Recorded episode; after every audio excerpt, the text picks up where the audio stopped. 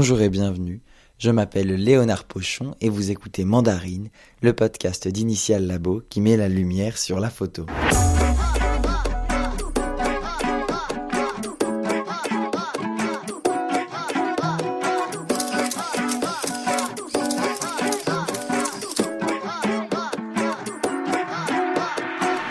Chaque année, la ville de Boulogne-Billancourt permet aux amateurs et aux collectionneurs de découvrir de nouveaux artistes au sein de l'espace Landowski qui accueille durant deux semaines les galeries boulonnaises.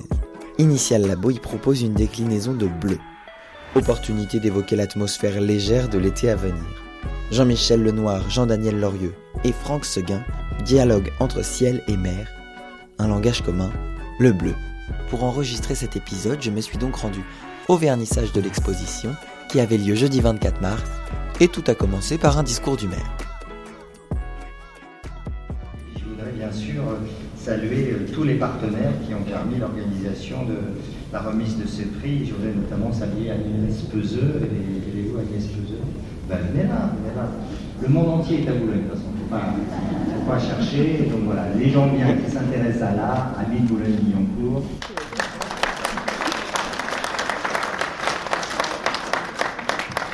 Alors je viens d'entendre le discours du maire de Boulogne sur la culture à Boulogne et, son écosystème en plein essor.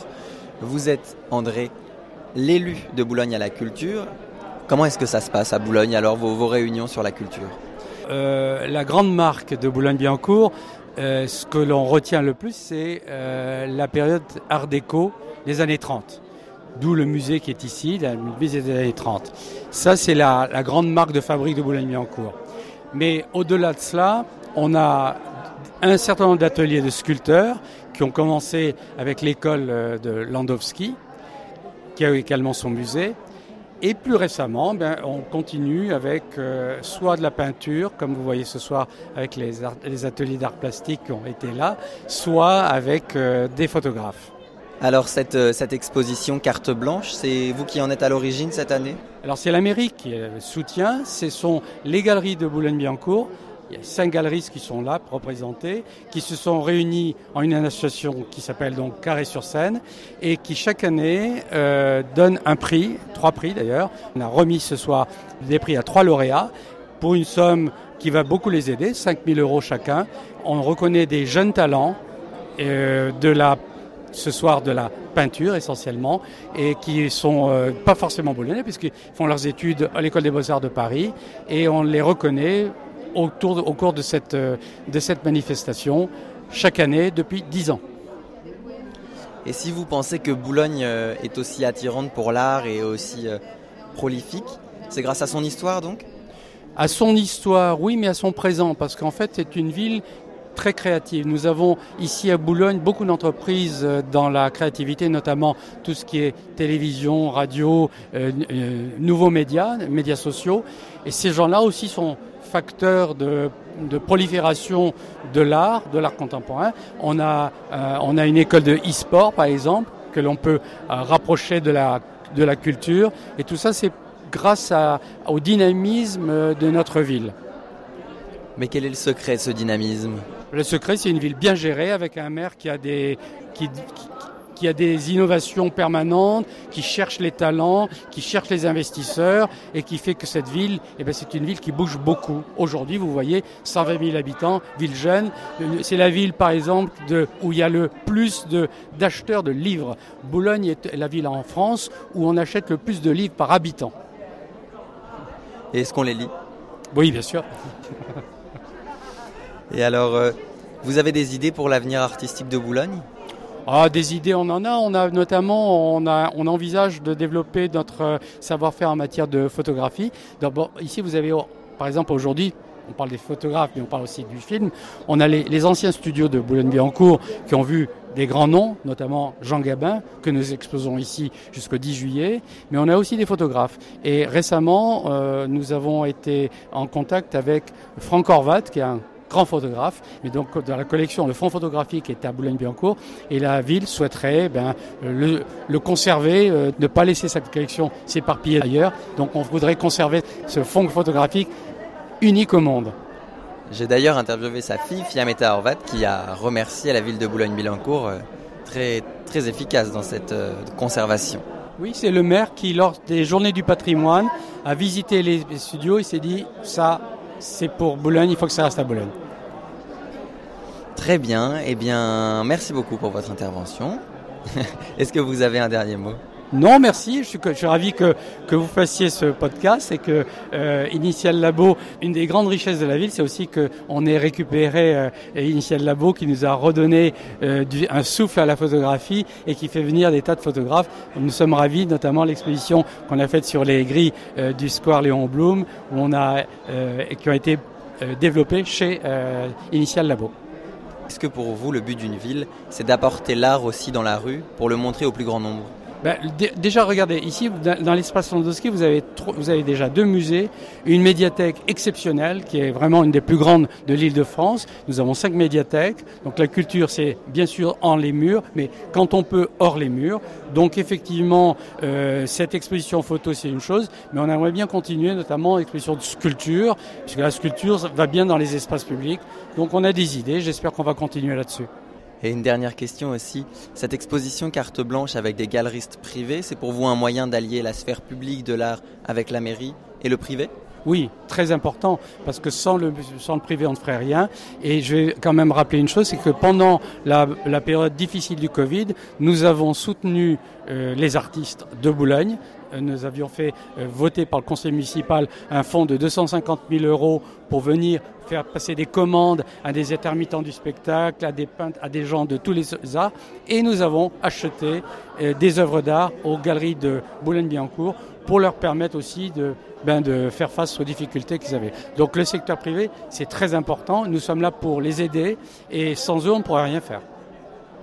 Très bien, merci beaucoup. Merci. Alors bonjour Franck Seguin, je vous retrouve devant vos photos à l'exposition Carte Blanche pour donc cette partie initiale labo. Est-ce que vous pouvez vous présenter déjà s'il vous plaît? Photographe et rédacteur en chef photo au journal L'équipe. Alors vos photos sont, j'ai l'impression, particulièrement dans le thème de l'exposition d'Initial Labo qui est, recentre, qui est recentré sur le thème bleu, puisque vous faites donc des photos sous mer. Oui, alors sous-mer, c'est un joli terme. Moi, je disais sous-marine, mais euh, sous-mer, je vais retenir, la, formule est très belle. Pour ce qui concerne euh, l'expo euh, sous le thème du bleu ici, c'est effectivement des photos sous-marines sur, dont le thème sont les, les Bajau, c'est-à-dire les nomades de la mer. Ce sont des gens qui quotidiennement vont au fond de l'eau en apnée, donc en retenant leur respiration, pour faire très simple pour chasser ou cueillir des coquillages, comme on voit sur la première photo, pour nourrir leur famille. Et donc, euh, à part le riz, c'est le, c'est la seule manière de, pour eux de pouvoir se nourrir. Mais combien de temps est-ce qu'ils tiennent en apnée? Bon, C'est variable parce que là, d'ailleurs, on voit euh, deux ethnies. Sur ces deux premières photos, euh, elles marchent dans le fond de l'eau avec des grandes arbalètes. Et là, ils, euh, ils plongent avec une palme et une petite arbalète euh, entre 0 et 15 mètres. Et là, ils descendent jusqu'à 40 mètres. Là, on doit être à une trentaine de mètres. Et d'autres ethnies euh, plongent plus profond, d'autres moins profondes. Ils ont chacun des techniques de chasse. Et euh, donc, du coup, les temps d'apnée, hein, de, retenir sa, respiration, peuvent plus ou moins durer. Ce qui est certain, c'est que ce mode de, de vie euh, ne font pas de vieilles personnes c'est qu'ils s'abîment énormément la santé. Ils font jusqu'à 7 heures de chasse par jour. Et pour ceux qui vont le plus profondément, euh, très souvent, ils s'abîment les tympans, donc euh, ils sont sourds, euh, ils ont des problèmes pulmonaires, et généralement, aller au-delà de 50 ans, ça devient une performance. Et vous qui êtes vous-même plongeur, si je ne m'abuse, oui. c'est quelque chose qui vous, qui vous angoisse, qui vous impressionne de les voir faire ça? Non, non, ça m'angoisse pas mais ça m'a rendu triste et, euh, et, en même temps heureux de pouvoir euh, découvrir euh, ce genre de, personnes et ce genre de peuple.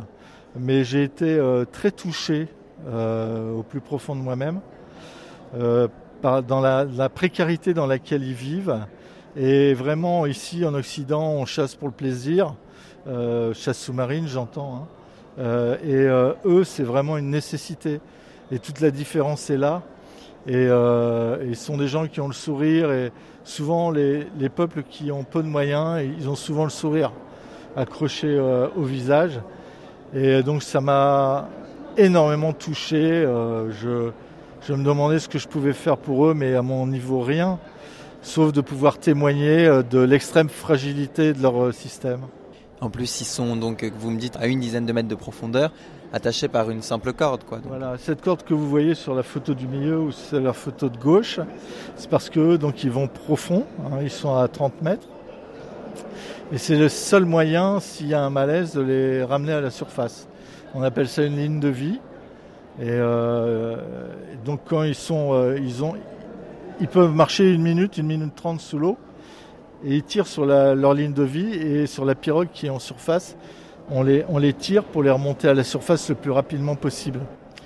Là, c'est pas le cas sur la troisième photo parce qu'il plonge moins profondément et donc il a pas, c'est pas la même, euh, le même risque de pouvoir faire euh, une, euh, une syncope qui serait mortelle pour eux. Est-ce que vous avez commencé à prendre des photos sous l'eau parce que vous étiez plongeur ou est-ce que vous êtes allé plonger parce que vous preniez des photos?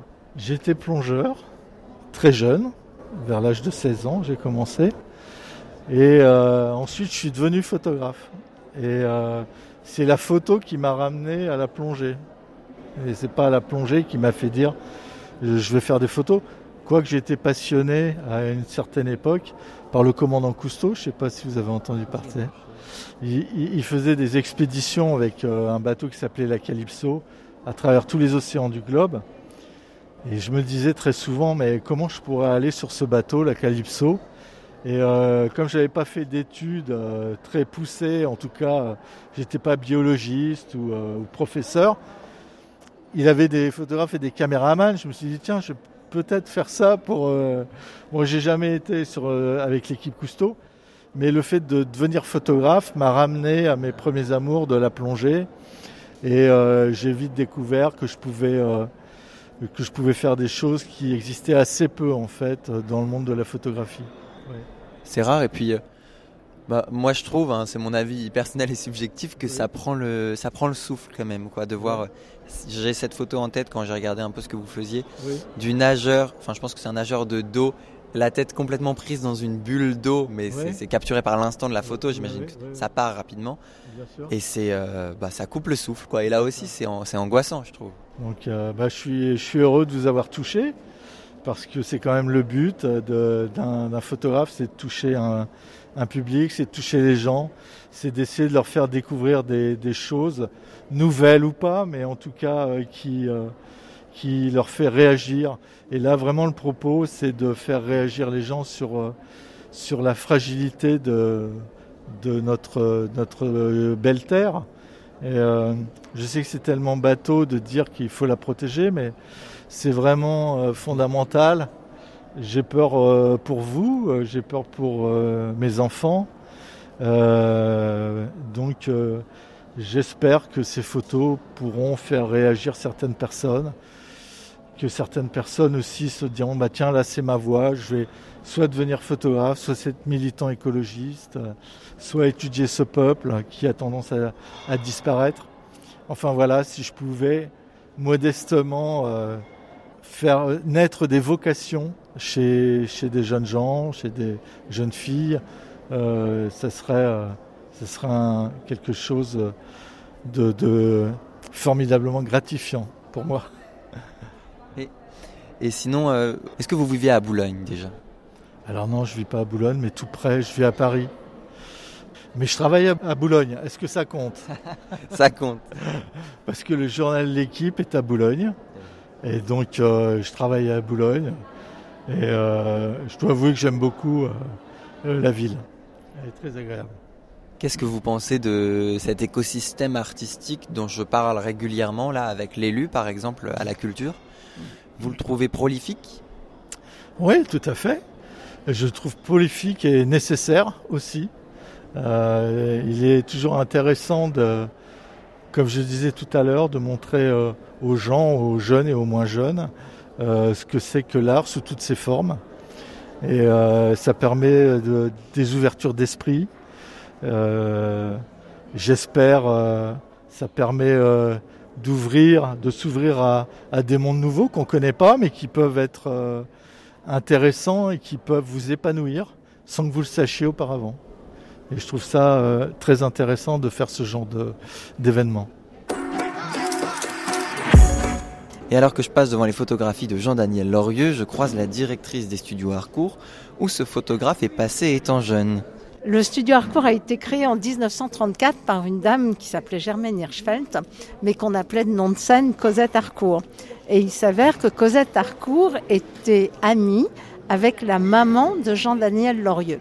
Et quand Jean-Daniel est revenu de la guerre d'Algérie, donc ça devait être en 62 deux, non, avant, en 59, quelque chose comme ça. Enfin bref, sa mère ne savait pas quoi faire de Jean-Daniel. Donc elle a emmené Jean-Daniel au studio Harcourt en disant à Cosette Harcourt, si vous pouviez en faire quelque chose de jeune garçon et lui apprendre un métier, ça serait formidable. Et c'est comme ça que Jean-Daniel a travaillé au studio Harcourt et a appris la photo, la photo notamment industrielle, avec les photographes Harcourt. Et depuis, nous sommes très liés. Il continue à venir au studio Harcourt. Euh, régulièrement, on a fait des photos ensemble. Enfin bref, c'était assez, assez amusant. Jean-Daniel, je précise que j'ai déjà reçu dans le podcast pour Planche Contact. Et donc vous, alors, qui êtes-vous aujourd'hui? Alors, je suis la directrice générale du studio Harcourt depuis, depuis 2007. Vous voyez, donc ça commence à faire quelques années. Est-ce que vous pensez que hum, les studios Harcourt ont une influence sur la photographie de Jean Daniel et son côté décalé par rapport aux autres photographes de son temps? Je pense qu'il a toujours été très décalé, même quand il était au studio Harcourt. Il n'y a pas une grande influence, puisque euh, tout le monde sait, le, le studio Harcourt sont plutôt euh, des photographies en noir et blanc, avec des jeux d'ombre et de lumière. Ce que fait Jean Daniel est plus coloré, beaucoup plus mode, beaucoup plus composé. Donc, hum, je ne suis pas sûre de l'influence qu'il ait gardé une influence quelconque. Alors, vous lui avez fait peur, vous l'avez éloigné du noir et blanc? Je pense, oui. non, je crois que c'est une époque, il était beaucoup plus années 70 euh, que Studio Harcourt. Il est rentré déjà, bon, c'était un peu la fin du Studio Harcourt, puisque en 68, euh, le studio a périclité et il renaît de ses cendres depuis euh, les années 2000 pratiquement. Depuis que le numérique nous envahit, le Studio Harcourt renaît parce qu'on apprend qu'un beau portrait se fait avec un jeu de lumière et c'est la lumière qui fait le portrait et pas la technique photographique. C'est ça, donc le secret, c'est pas une bonne technologie, c'est une bonne technique. C'est une bonne technique d'éclairage, c'est surtout ça. Et où est placé le studio Harcourt? Alors à Boulogne aussi? Non, malheureusement. Le studio Harcourt est resté dans son berceau, dans le 16e arrondissement de Paris, les rues de Lota. Mais vous n'êtes pas très loin, vous passez souvent, j'imagine. Voilà, on est voisins. 1, 2, 1, 2, 1, 2, 1, 2. Bonjour Agnès, je vous retrouve euh, pour la deuxième fois dans un événement où Initial Labo se trouve aussi. À chaque fois, vous faites prendre les gens en photo, mais avant ça, vous êtes la directrice du magazine Photo. C'est très juste. Et j'ai eu un coup de foot pour euh, Denise euh, qui m'entraîne sur, des, sur des salons. On crée un shooting dans des décors un peu étonnants. Et là, on a la couverture du prochain photo qui est une création digitale réalisée par Anne Aurel, qui est une, artiste polymorphe dont la matière première, ce sont les réseaux sociaux. Donc c'est en, plus une, couverture qui va s'animer parce que si on la, on, la shoot avec son QR code, et eh ben, tout à coup la, couverture va s'animer et ça donne euh, des, effets absolument extraordinaires et, euh, et stupéfiants. Donc je suis très contente de l'avoir pour mon numéro Addict. Et là, on, a, on reçoit les gens qui ont, envie de se faire photographier. Euh, dans la bâche, sur la bâche et sur le canapé lèvres de Dali. Et les gens se font photographier. Voilà.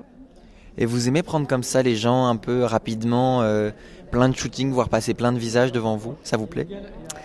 Alors moi j'adore euh, qu'on parle de photographie et je fais la promotion des photographes et donc là les gens ils sont photographiés par un, photographe professionnel et ça change toute la donne. Et même les, les, les, personnes qui se font photographier sont stupéfaites parce que quand elles réalisent la différence, elles s'aperçoivent du talent du photographe. Et moi, ça c'est mon bonheur. montrer le talent des photographes. En l'occurrence, c'est Didier Bizos qui fait poser les gens. Les gens qui posent ne sont pas des professionnels, euh, ne sont pas des mannequins, mais ils sont entièrement en confiance. Et c'est une complicité qui s'établit entre les deux, entre le, le photographe et le sujet photographié. Et alors, vous avez d'autres euh, d'autres événements de prévus Vous allez suivre Initial Labo? Alors, on a beaucoup d'événements. Euh, je sais qu'on va faire la drop culture au Grand Palais éphémère bientôt. Ça, c'est encore avec Initial Labo, encore avec Denise. Et, euh, et on a d'autres grands rendez-vous prévus. On a une très très belle expo qu'on va faire au studio Harcourt avec Fifou, euh, Fifou, c'est le photographe qui a réalisé plus de 1000 couvertures d'albums de rap. Donc, photographe français. Et, euh, et donc, euh, on va avoir une exposition au studio Harcourt parce qu'en fait, ce sont deux grands maîtres du portrait. Voilà. Le studio Harcourt que je viens d'interviewer également. Donc, tout est lié en fait ici. En fait, tous ces gens-là œuvrent pour la promotion de la photographie. À Boulogne aussi et à Boulogne cette fois-ci. Alors, bienvenue à Boulogne.